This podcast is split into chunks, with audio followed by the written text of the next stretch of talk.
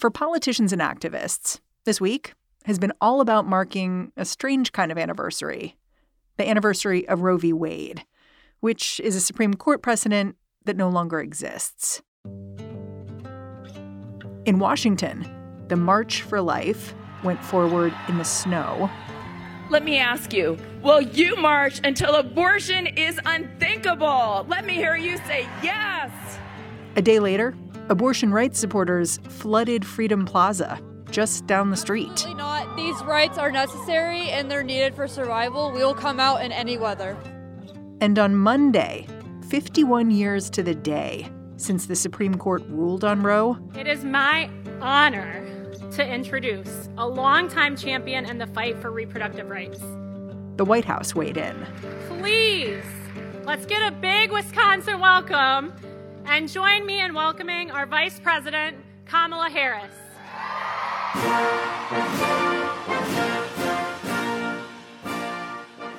VP Kamala Harris flew all the way to Milwaukee to rally supporters. She took the stage just as Republicans in the Wisconsin state legislature considered testimony on a proposed 14 week abortion ban. In America, freedom is not to be given, it is not to be bestowed. It is ours by right. By right. And that includes the freedom to make decisions about one's own body, not the government telling you what to do. She seems really strong to me. Like when I watched, like I was like, oh, she's like in full voice here. Oh, definitely. I think it's an issue she personally feels very passionate about. The 19th's Grace Panetta has been following all of these events one by one. You know, she was raised by a cancer researcher, has a history as a prosecutor, and so it's something that she does personally feel strongly about and I think is able to speak to politically in a pretty effective way. Democrats, of course, are looking to talk about abortion a lot these days. As President Biden gears up for a nail biter of an election fight with Donald Trump, abortion is one of the few issues that his advisors feel confident is a winner for them. In fact, this week was just the beginning of a frenzy of events they're going to be hosting all around the country. And Joe Biden himself, he also spoke on Monday. But his comments were not at a rally. They were in the state dining room at the White House. Well, good afternoon, folks. Doctor, he was just giving an introduction, really, sure for a reproductive health like task force. I believe Roe v. Wade was right. I'm not supporting. We didn't. They didn't support abortion on demand. It was Roe v. Wade. Roe v. Wade was the decision. He was so much less energized than Kamala Harris. He was even throwing in anti-abortion talking points, like almost riffing, like saying, "I don't support abortion on demand," which just seems like weird thing to slip in there when you're talking about supporting abortion rights. Yeah, it, it is true. And it, I think it does kind of speak to the fact that while Biden is now coming out in full force favor of abortion rights, mostly for mo- most of his career, he was either opposed to abortion or kind of saying, oh, well, I don't personally support it, but I don't think it should be the government's place. And when you hear like phrases like that slip out, like abortion on demand sounds pretty antiquated. It sounds like something you would hear in the 1990s. It does kind of still point to his difficulties with this issue over his long political career.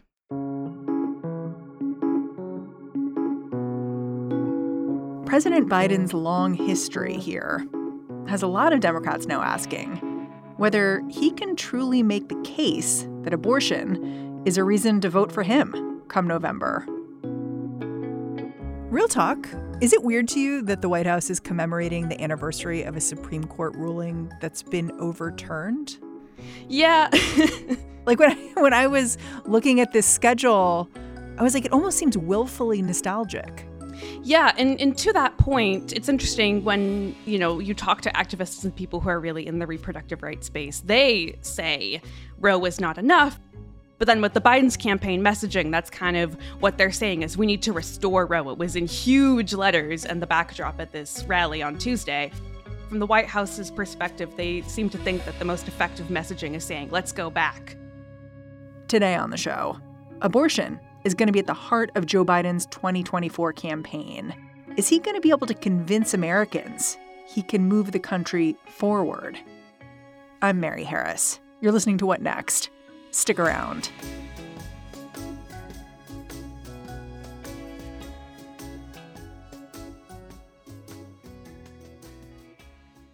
This episode is brought to you by Discover. When it comes to your finances, Discover wants you to know they are the credit card that is always there for you. With 24 7 US based live customer service, everyone has the option to talk to a real person anytime, day or night. Yep, that means no more waiting for quote normal business hours just to get a hold of someone. We are talking real service from real people whenever you need it. Get the customer service you deserve with Discover. Limitations apply. See terms at discover.com slash credit card. Before we get into how abortion is going to factor in the, into the 2024 race, I want to talk about how challenged Joe Biden is in particular when it comes to talking about abortion. Like we all know Joe Biden's Catholic, and I think a lot of my listeners will be familiar that he's had this evolution in his thinking when it comes to abortion. But I wonder if we can get specific. Like when he first came to the Senate as a 30 something, what did he have to say about abortion?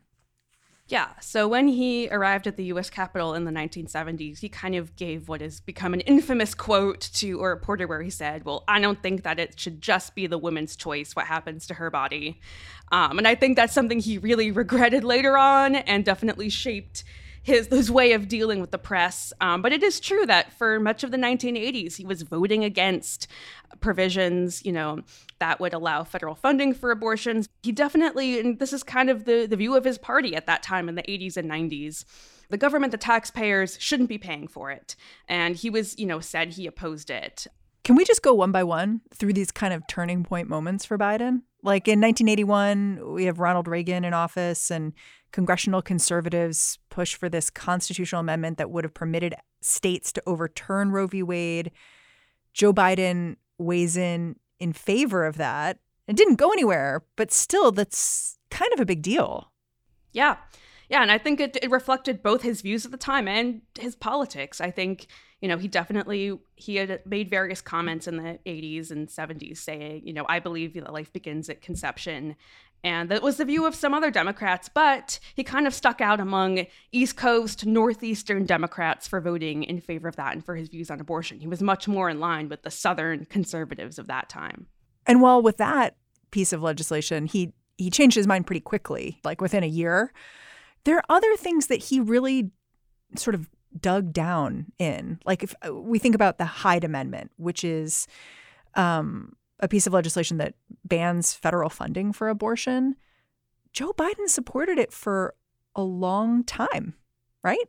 Yes, he did. He supported it for decades, starting in the 1970s, and only changed his stance under pressure from abortion rights groups, sort of in the middle of the 2020 Democratic presidential primary, because he kind of stuck out among the field. And at that time, the Democratic Party platform had already said, we support repealing the Hyde Amendment. His opponents all supported repealing the Hyde Amendment. And so he was kind of out on a limb there. And that is where he kind of had to divorce with his years, decades long stance against federal funding for abortions. And that was a pretty significant moment that I think did earn him some more trust and goodwill from abortion rights groups. But even at the time, he said, I make no apologies for my last position, and I make no apologies for what I'm about to say, which doesn't sound like he's actually changing his mind. It just sounds like he rec- is recognizing that the political winds have shifted. Yeah, that's a super fair point, and this is the case both with him and for someone who's going to be in elected office and public office for 50 years as he has it's always a question of whether how much of this is your actual changing in position in your own evolution just based on being alive and how much is for political expediency. And in him with him i think it's a case of both. Yeah he was definitely acknowledging that he was out of step with his party and he needed to get on board kind of even if he still privately disagreed.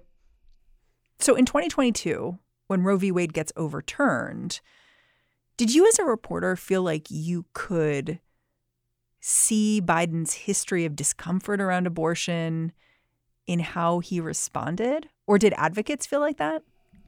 Yeah, I mean, I think at the beginning, when the decision, you know, first came down, there was so much confusion, so much chaos, and I think a sen- was a sense of can we trust the president in this moment to really step up and do everything he can? And I think Biden was at least, you know, saying he disagreed with the decision and was going to do everything in his power to restore those protections. And he kind of summed it up in his remarks at a fundraiser in 2023 when he said, Look, I'm Catholic, not big on abortion, but Roe v. Wade got it right. You mentioned how the executive branch is kind of limited in terms of what it can do in response to Roe v. Wade being overturned. But this week, as part of the administration's commemoration of the 51st anniversary of Roe v. Wade, the White House did announce new initiatives to sort of shore up reproductive rights. What are those? Yeah, I would describe them as kind of an extension of what they've already been doing, and it really falls into three buckets. The first is on contraception and access to birth control, which is an area the White House has been focused on, and they announced this week kind of new ways that they're trying to ensure that private insurance is covering contraception as they're obligated to do under the Affordable Care Act.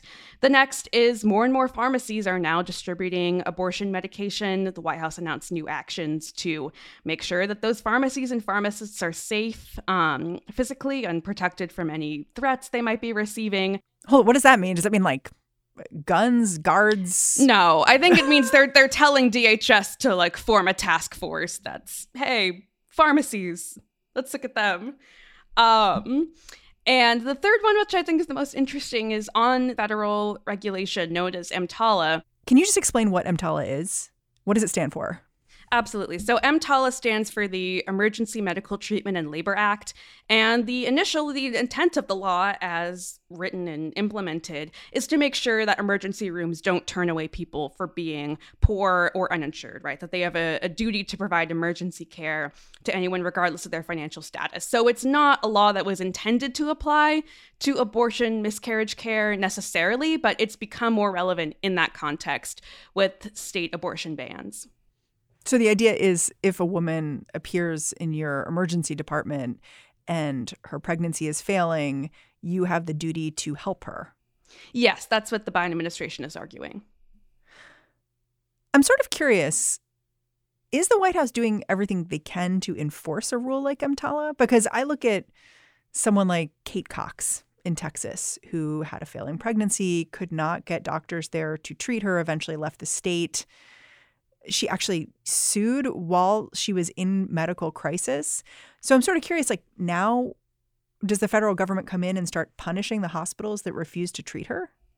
Well, it's, it's interesting you bring that up. There was a really good story in the Washington Post on this very topic um, a few days ago by Caroline Kitchener and Dan Diamond about a case in Oklahoma, which has a strict abortion ban. There was a woman who was turned away who was having life threatening pregnancy complications, she said, and she filed a complaint against the hospital and it was rejected. It was turned down. A complaint with the federal government? Yeah. Yeah. Huh. It's it's hard um, because this regulation was not initially drafted with abortion with this situation um, in mind. And it's also a pretty narrowly written law. But at the same time, there are a lot of people who argue hey, the Biden administration should be more aggressively going after hospitals and they should be publicizing other cases where they found violations and have gotten hospitals in line to comply. So it seems to me like what the Biden administration can do here is genuinely limited, but also there are some questions that about whether they're doing everything they can. Yeah, and I think it stems from the fact that we really are in such a new, unprecedented phase of the current state of reproductive rights around the country, with more and more states passing abortion bans, and we're learning about the consequences of those bans in real time. And in many cases, the regulations aren't keeping up with the new reality on the ground. After the break, will Biden be able to convince voters that he can change the reality on the ground?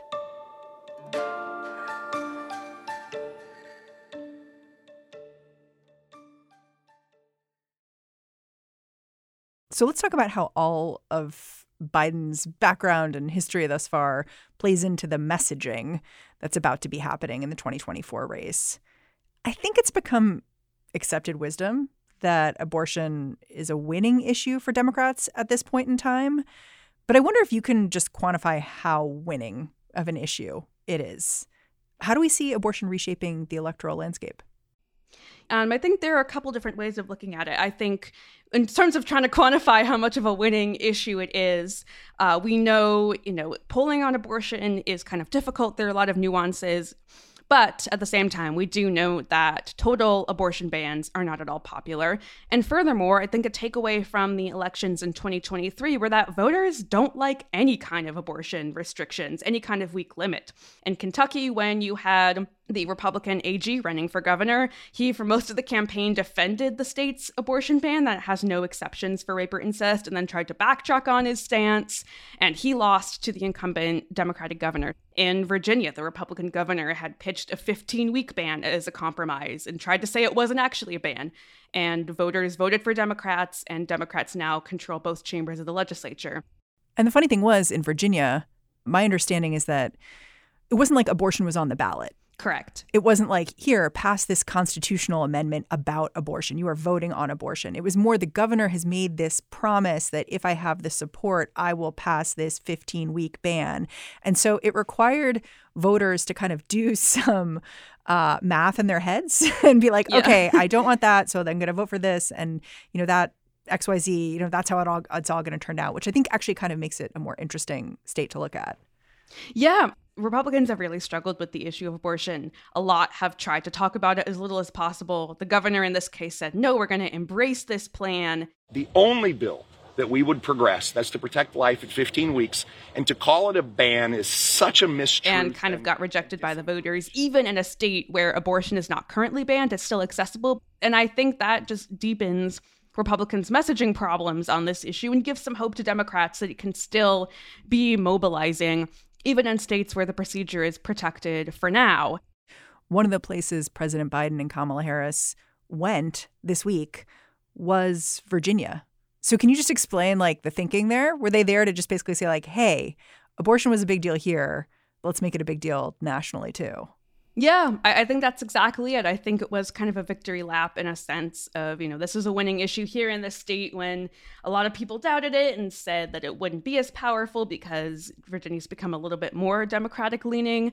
Um, but yeah, it was kind of articulating this big national message that they want to get out there. You were at this event in Virginia, right? Yes, yes, I was. What did it sound like to hear Joe Biden and Kamala Harris make their pitch in person? They definitely had a ton of energy. They've really, I think, fine tuned their messages on this. And it was both the second gentleman um, and the first lady who spoke first. And it was really a consistent theme of highlighting the real life consequences of abortion bans. And so I think a great encapsulation of that is Biden was introduced by Amanda Zurawski, who is a woman in Texas who is now become the lead plaintiff in a lawsuit um, with her and other women who say that they were denied life saving care with pregnancy complications because of the state's abortion ban. Over and over again, Donald Trump brags about killing Roe v. Wade. What's more, he said that there should be some form of punishment for women who get abortions, women like me. That's why we need to reelect President Biden and Vice President Harris. And I think that they were both really able to clarify and say, you know, Republicans did this, they're responsible for it. Don't let them try to evade accountability. You know, reporting I saw from this event in Virginia, it highlighted the fact that Joe Biden got interrupted something like 14 times. Oh, yeah. by ceasefire activists. Yeah.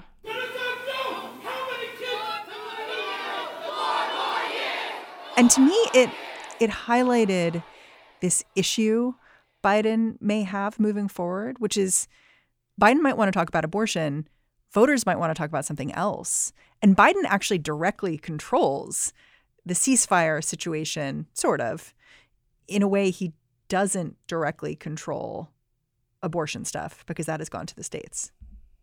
Yeah, I think I think that's a good point. And actually, you know, there was a camp, Biden campaign officials did a press call with reporters on Wednesday morning after the rally, where all the interruptions by protesters did come up and were asked, and their response was essentially, you know, we're trying to draw the contrast to Trump, and we allow for peaceful protest, and Trump does not. Um, and Biden's a unifier, and Trump's a divider. So it's still kind of trying to make it about Donald Trump.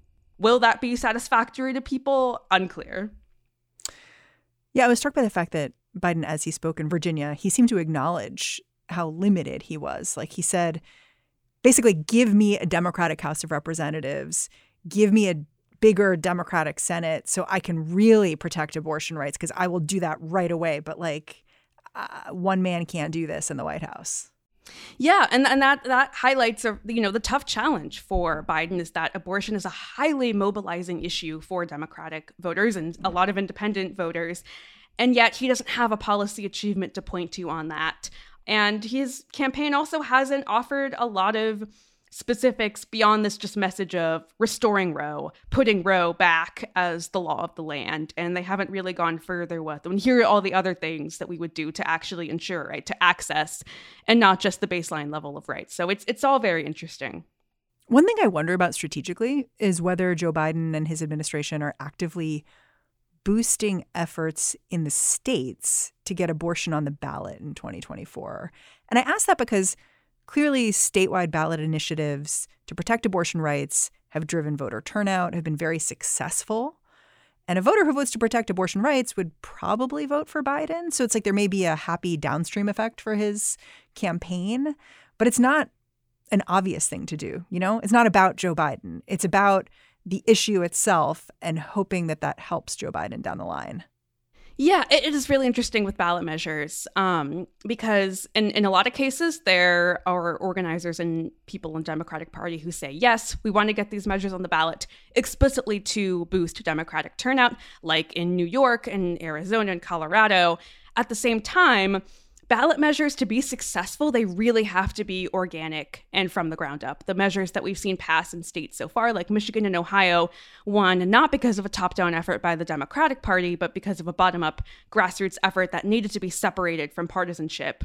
The measures that have succeeded so far, like in Ohio, did so with a lot of votes from Republicans and independents who would maybe would not otherwise support Biden on the ballot. I know you're a reporter, but if you were advising the White House on this issue, what do you tell them to do more of or differently? Yeah, you know, it's I I would say one thing and you know, this is just my own journalistic curiosity is what more do you want to do beyond just restoring Roe? Um, want to make sure people actually have access. How do you want to draft policy and laws to make sure this doesn't keep happening to women who are denied emergency abortion care? Like, what just beyond restoring Roe, even if it's not as expansive as some activists would like. You know, I just kind of want to hear more specifics on what they do want to do. Yeah. I mean, you're not going to say this because you're a reporter, but I'm curious your response to it. You know, Slate had an article recently. The headline was Biden is whiffing it on the most important issue for Democrats. Do you think that's a fair headline? Ooh. Um I mean, yeah, again, everyone has a different opinion. I would not say whiffing necessarily. Um, I think, you know, especially given his long-standing, decades-long evolution on this issue, he really is hitting a lot of the notes of what's proven to be popular and that people want to hear um, in terms of restoring rights, highlighting the consequences of abortion bans. But I think there's definitely lots of reasonable arguments you can make that he could do more in his rhetoric or on the campaign trail. Yeah, so I think you're saying you have to get out your Joe Biden yardstick to measure the whiffingness. where it's like yeah. you have yeah. to remember where Joe Biden began and where he is now. Right. Yeah. I think that is some important context and, you know, how far the Democratic Party has evolved. Um, it was interesting. The, the White House convened a small group of us reporters um, a few days ago at the White House, and a senior advisor made the point that back 10, 15, 20 years ago, basically almost no Democrats were saying the word abortion um, in public and really making the case that it was under threat. And there's just been a huge evolution in that time. And I think Biden in, sort of encapsulates that in his own way. Grace, I'm really grateful for your time. Thanks for coming on the show. Thank you so much for having me. Grace Panetta is a political reporter at the 19th News. And that's our show. What Next is produced by Paige Osborne, Elena Schwartz, Rob Gunther, Madeline Ducharme, and Anna Phillips. We are led by Alicia Montgomery with a little boost from Susan Matthews. Ben Richmond is the Senior Director of Podcast Operations here at Slate. And I'm Mary Harris. Thanks for listening. Catch you back here next time.